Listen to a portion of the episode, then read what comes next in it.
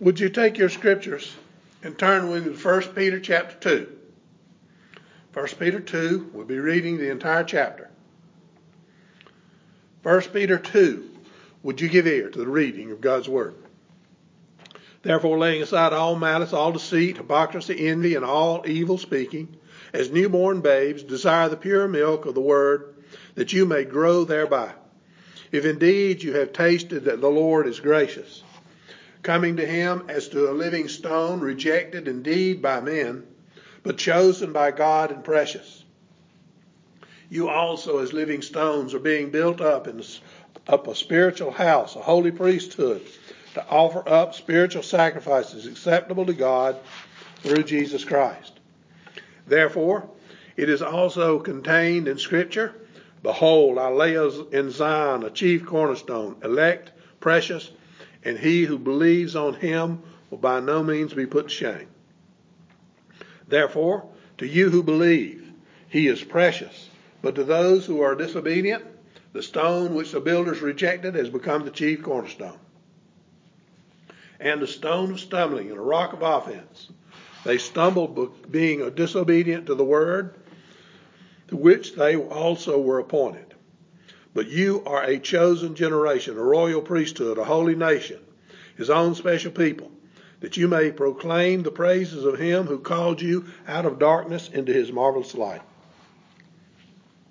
Who once were not a people, but are now the people of God, who had not obtained mercy, but now have obtained mercy.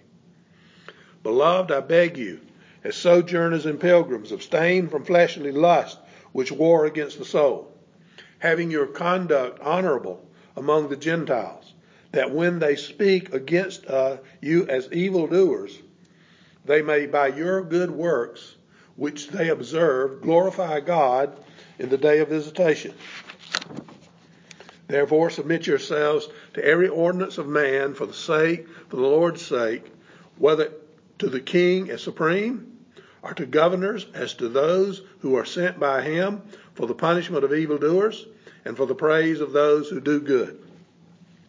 For this is the will of God, that by doing good you may put to silence the ignorance of foolish men.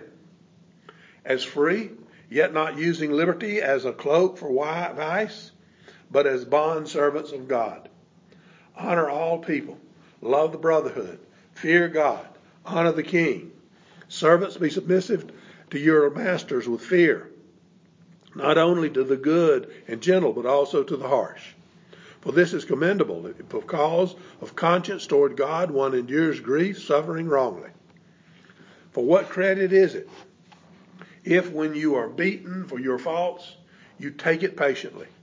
But when you do good and suffer, if you take it patiently, this is commendable before God. For to this you were called because Christ also suffered for us leaving us an example that you should follow his steps, who committed no sin, nor was deceit found in his mouth, who, when he was reviled, did not revile in turn. When he suffered, he did not threaten, but committed himself to him who judges righteously, who himself bore our sins in his own body on the tree, that we, having died to sins, might live for righteousness, by whose stripes you were healed. For you were like sheep going astray, but have now returned to the shepherd and overseer of your souls. May God add his blessing to the reading of his word. Let us pray. Dear Lord, what a privilege it is for us to come before your throne. We know without your word, we could never understand what it means to stand before the throne. Thank you for your word and for the message of love, grace, and wisdom that it gives us. You tell us we will understand when we fear you, O Lord. We gain knowledge and understanding through you. You alone give wisdom. Knowledge and understanding are the desire of our hearts. Open our hearts and minds to see the truth, to know you as your, our Creator and Sovereign Lord. In Christ's name, amen.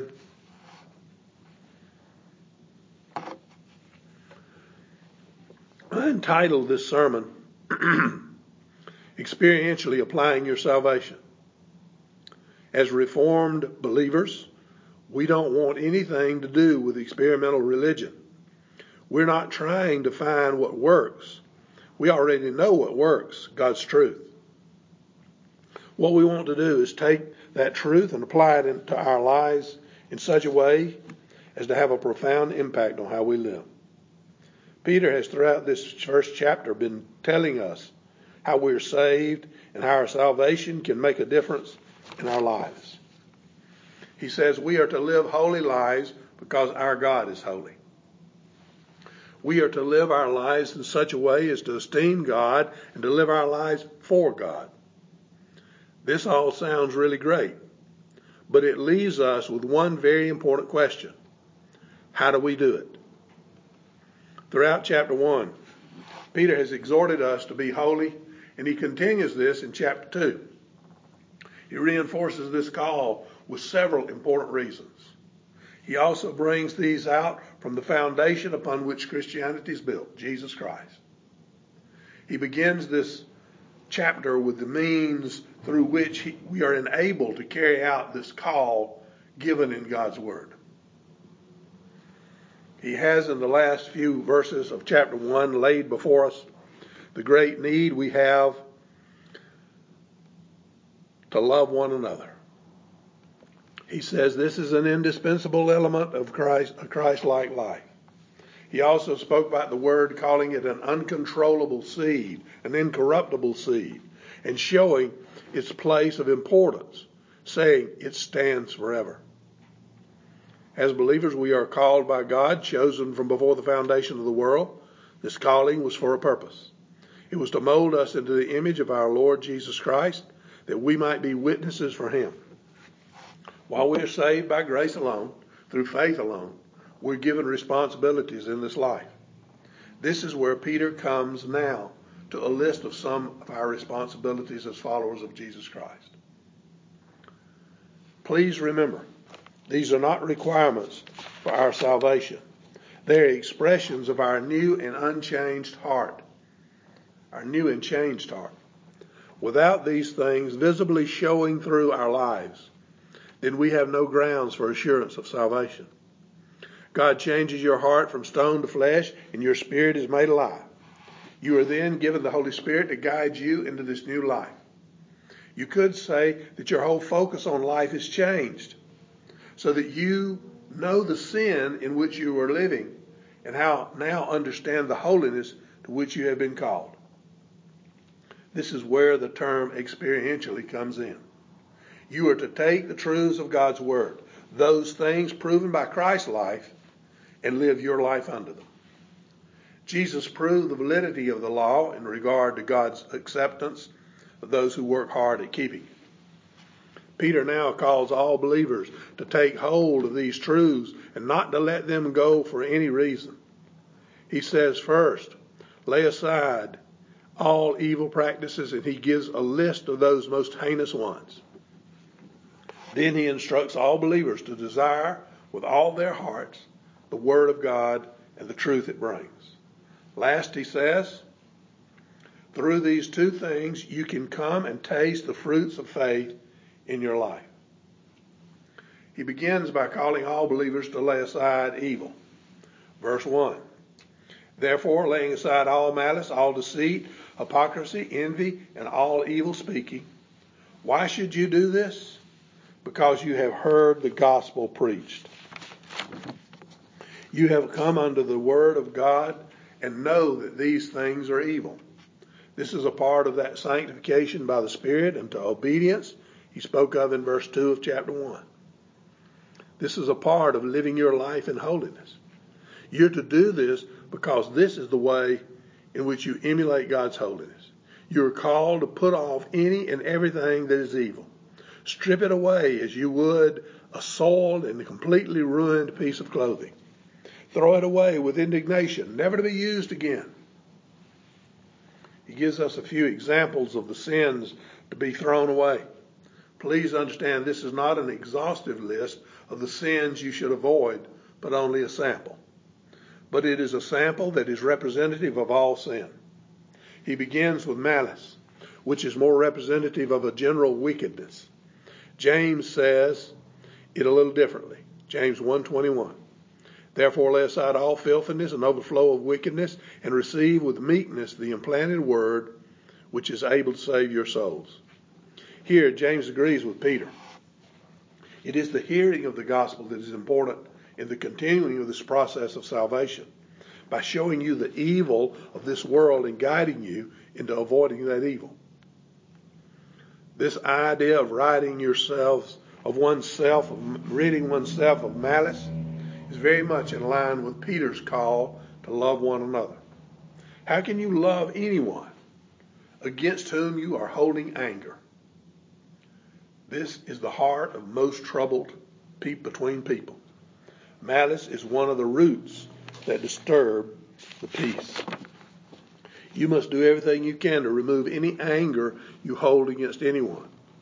Else, how can you fulfill this call to love others as your Lord has loved you? To begin doing this, you must first examine your own heart in the light of God's Word. You must see your sin against God. And remember, Christ came and paid the price for you. A price you could never afford to pay for yourself.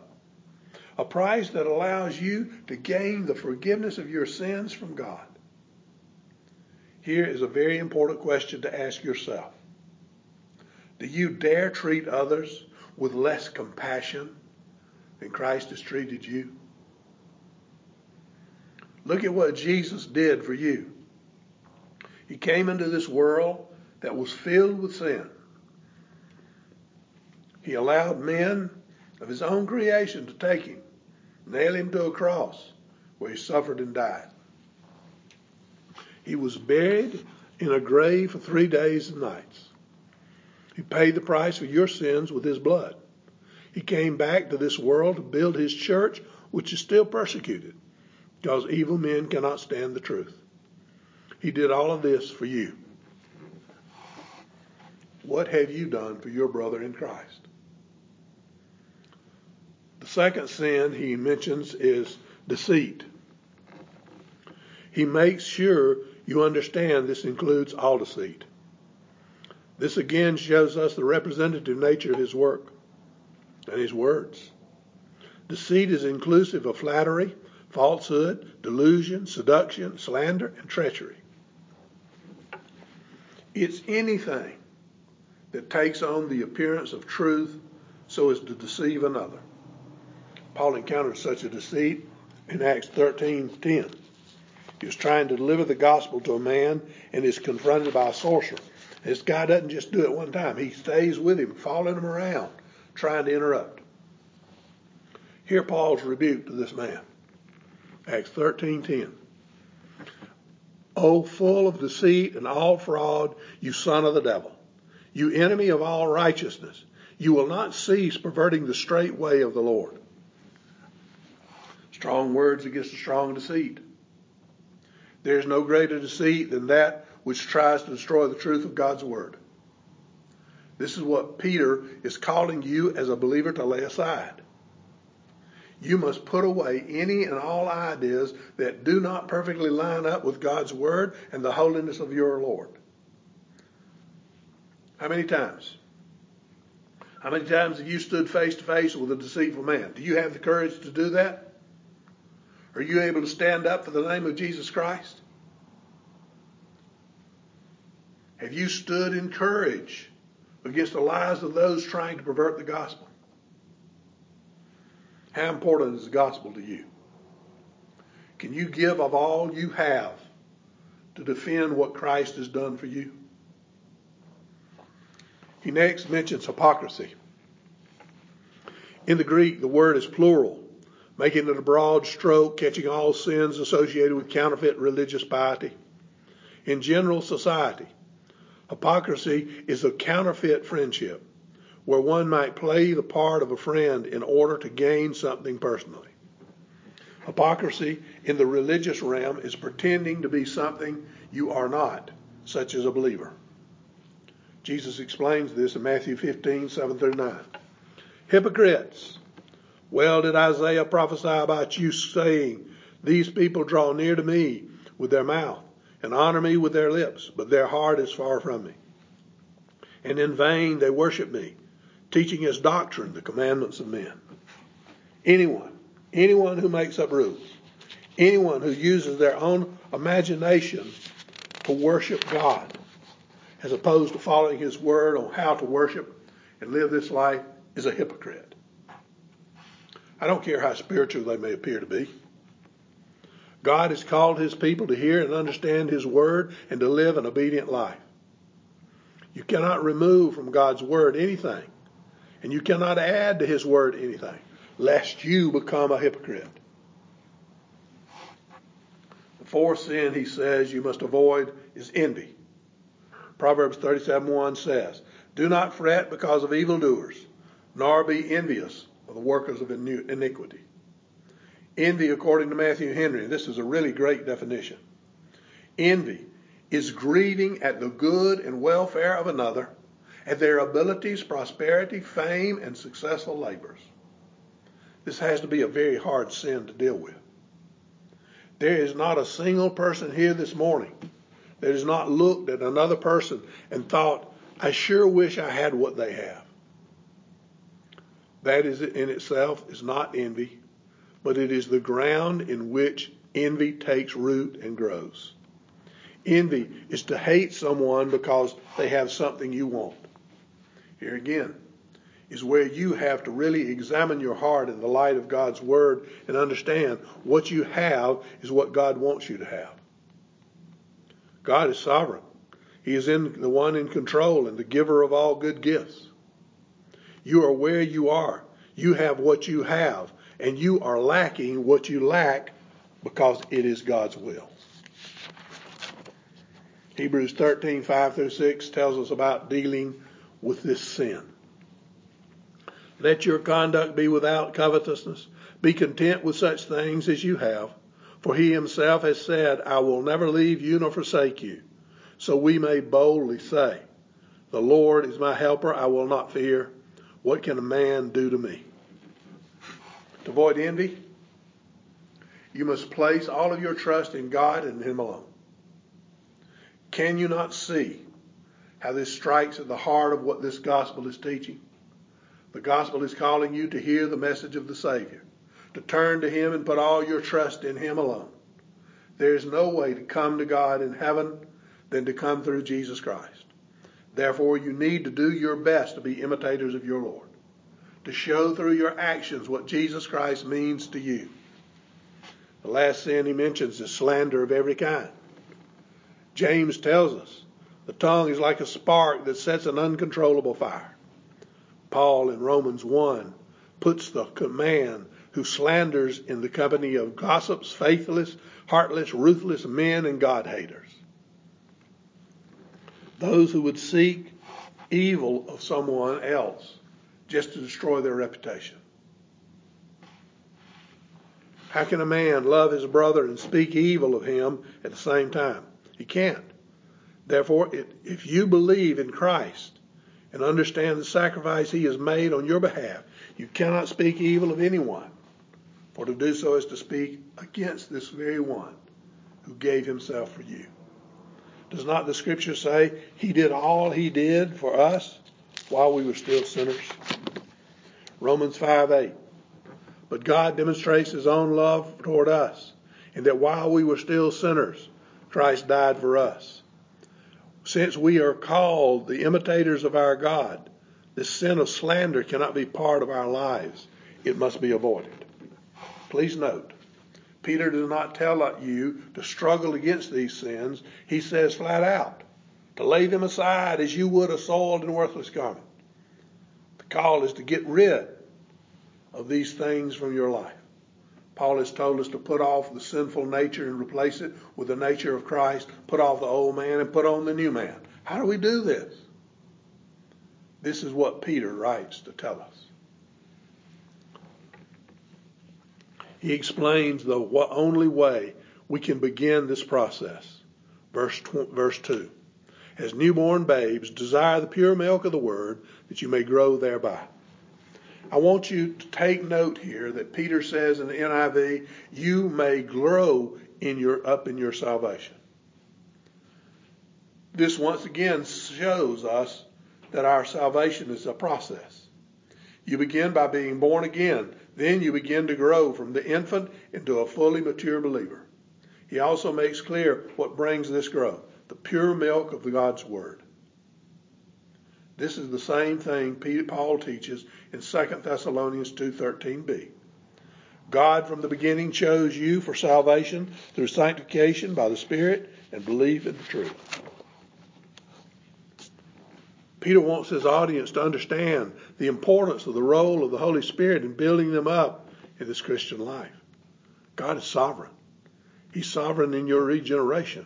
He's sovereign in your sanctification. His sovereignty doesn't stop. It keeps going to both. He is like the mother who provides the milk to make the baby grow. There's really only one thing a newborn baby knows, and that is his basic needs. As a newborn spiritual baby, you should know your need to grow in the understanding of God's truth. He says, crave pure spiritual milk. This means you desire with all your heart the truth of God's word. Once a heart is opened by God's grace, the desire is implanted to know more about this wonderful relationship. Peter makes it clear that even though the desire is planted by God in the new believer's heart, there's a responsibility to seek out that truth. You have to want it with every fiber of your being. This is just another proof of the heart, new heart.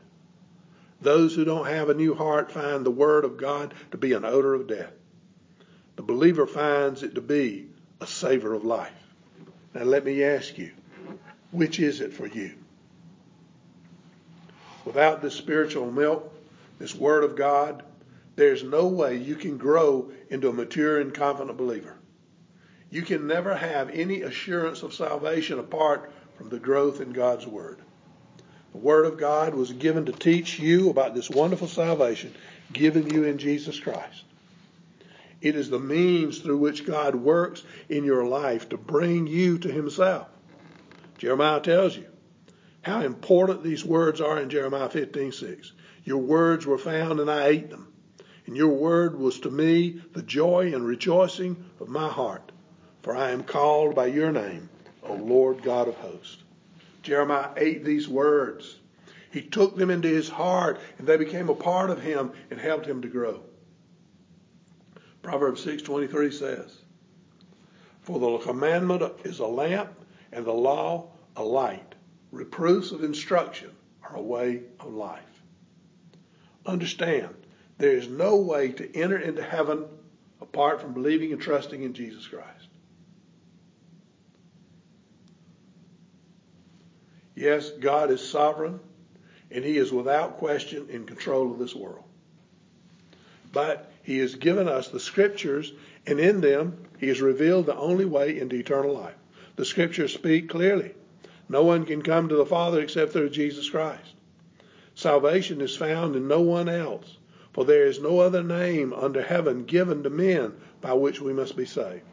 For no one can lay any foundation other than the one already laid, which is Jesus Christ.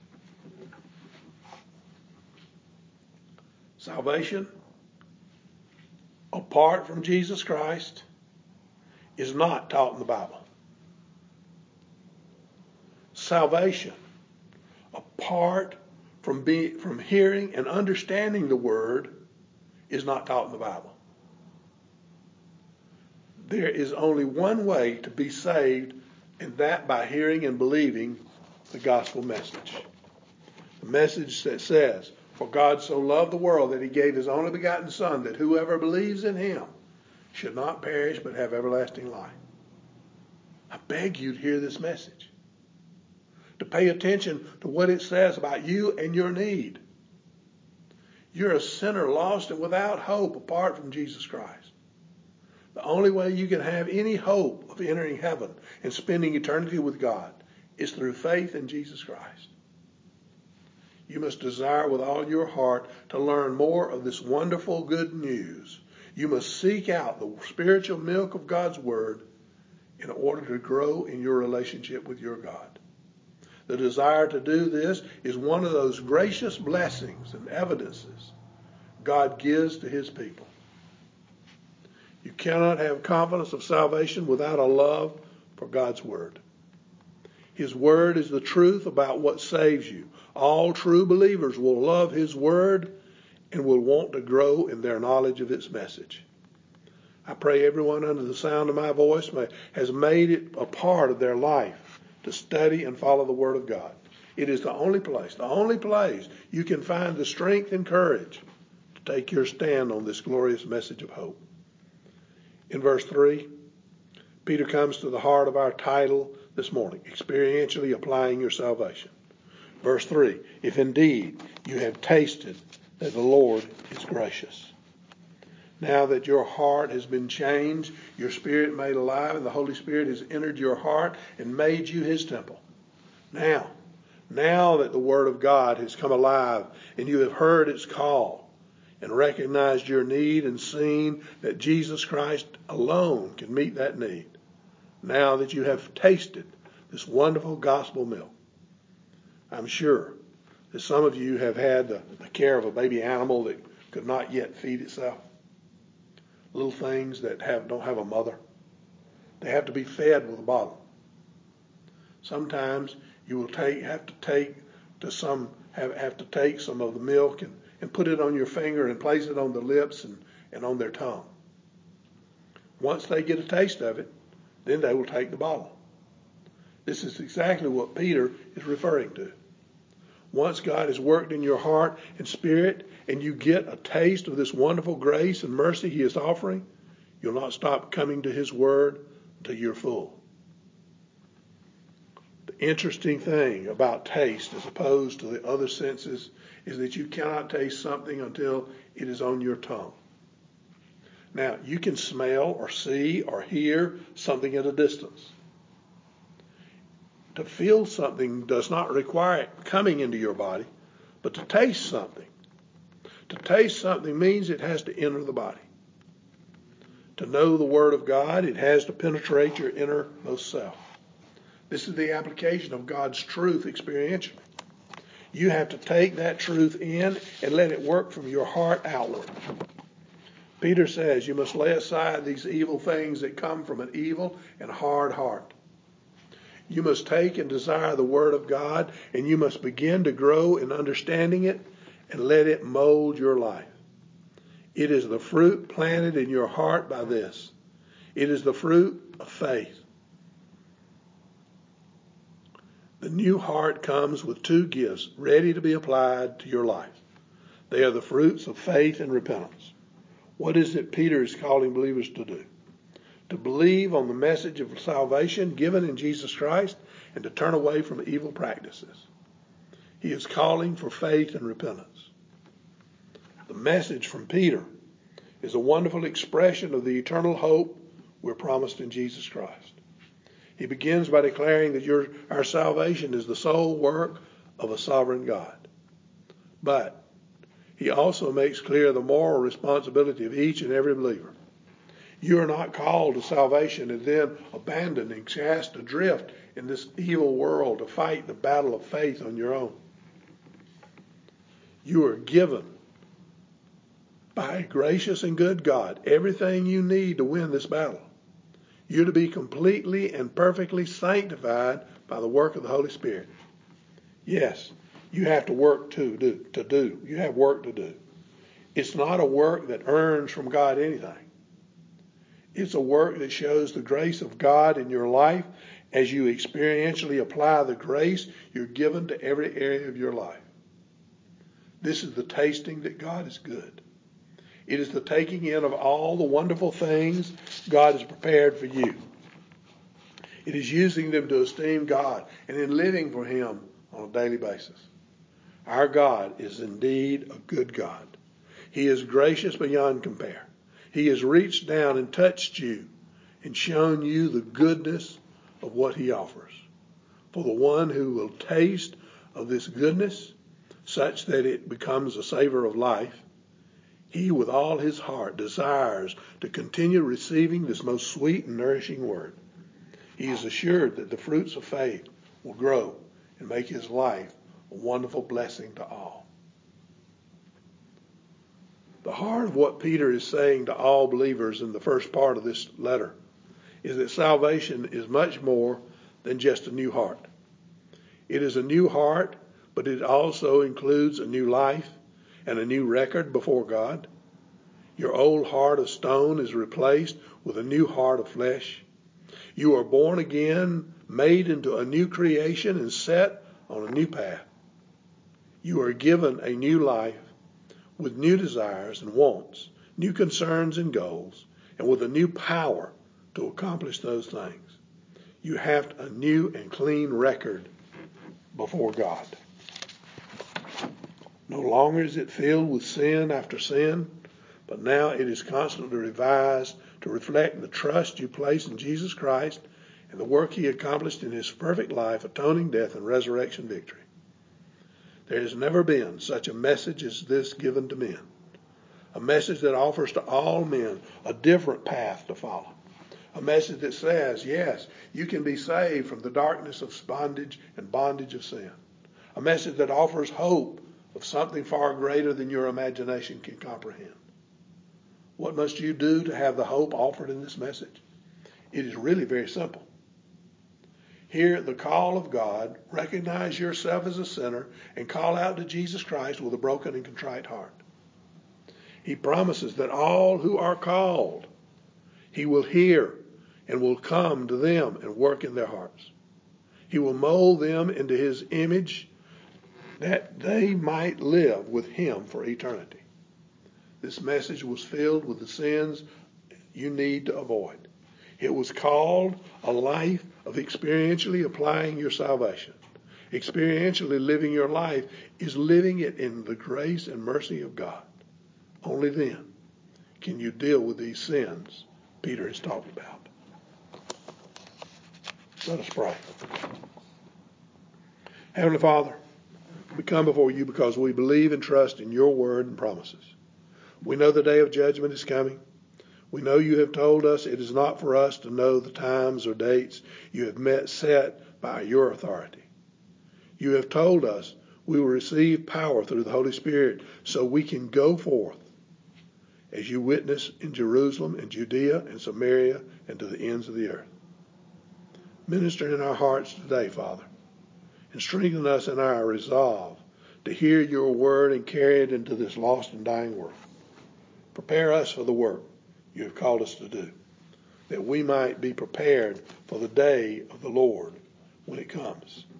We ask these things in Christ's name. Amen.